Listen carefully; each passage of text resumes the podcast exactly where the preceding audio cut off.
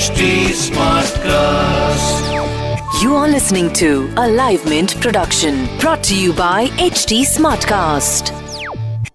Hello, I'm Lata Jha, and a very warm welcome yet again to our show, Business of Entertainment, your weekly dose of the financial performance of what's buzzing in the world of entertainment at the movies, on TV, and on streaming platforms around you. The big Hindi movie release of the week is Ayushmann Khurrana's Dream Girl, which has made 43.50 crore over the weekend.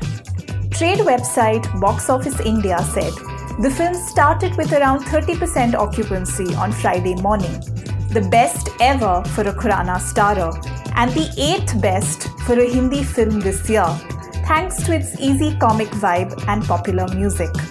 Besides, of course, the fact that lead actor Khurrana has acquired a reputation for meaningful blockbusters over the past few months. Films with a concept and a message that also make money at the box office, such as Article 15, Badhai Ho, and Andhadhun.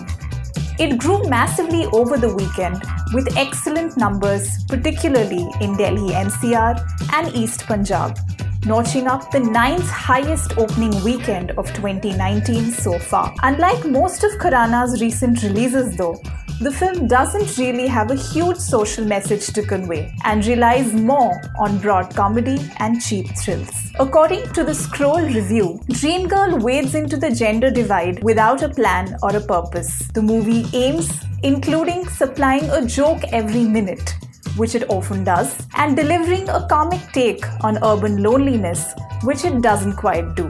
The screenplay by director Raj Shandilya and Nirman D. Singh has a sitcom quality that attests to Shandilya's vast experience in television, which includes sketches for comedy circus Ke superstars. As he stretches a slim premise over 132 minutes, Shandilya produces some smartly observed character sketches, unthinkingly runs women, and quite consciously plays on Muslim stereotypes for easy laughs. Last week's release, Chhichhore, which is a campus comedy drama directed by Nitesh Tiwari, meanwhile has churned out 91.34 crore by the end of the second weekend, having surprisingly made more money during the weekdays than even its opening weekend thanks to the positive word of mouth. Ironically, out of its first seven days, the film made the least amount of money on day one and has only grown since then, bolstered by the Ganesh Chaturthi holiday celebrations in Mumbai last week.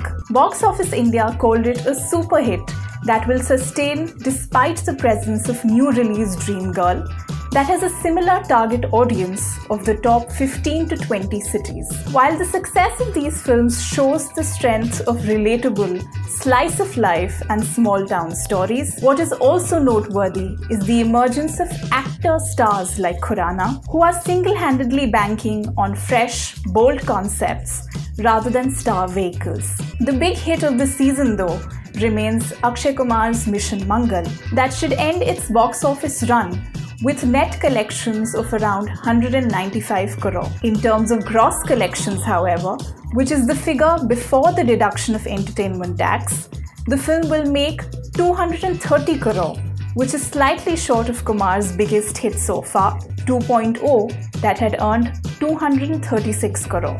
The patriotic film genre is truly the success story of the year, riding on the sentiments of the young generation that wears its nationalism on its sleeve.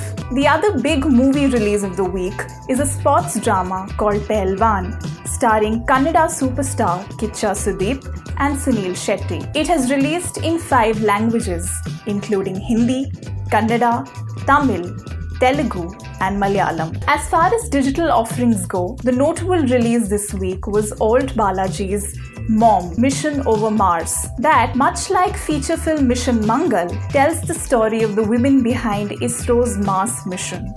It stars Sakshi Tanwar, Mona Singh, Nidhi Singh, and Palomi Ghosh and is also streaming on ZEE5. The Indian Express calls it a feel good show that establishes a concrete premise and invites us to not only witness the lives of four women, but at times also live it with them. However, after the first two episodes, the pace of the narrative gets a tad bit slow, distracting you a little. That's all as far as entertainment goes this week. We will be back next week with more news and context on all that's fun and entertaining. Thank you.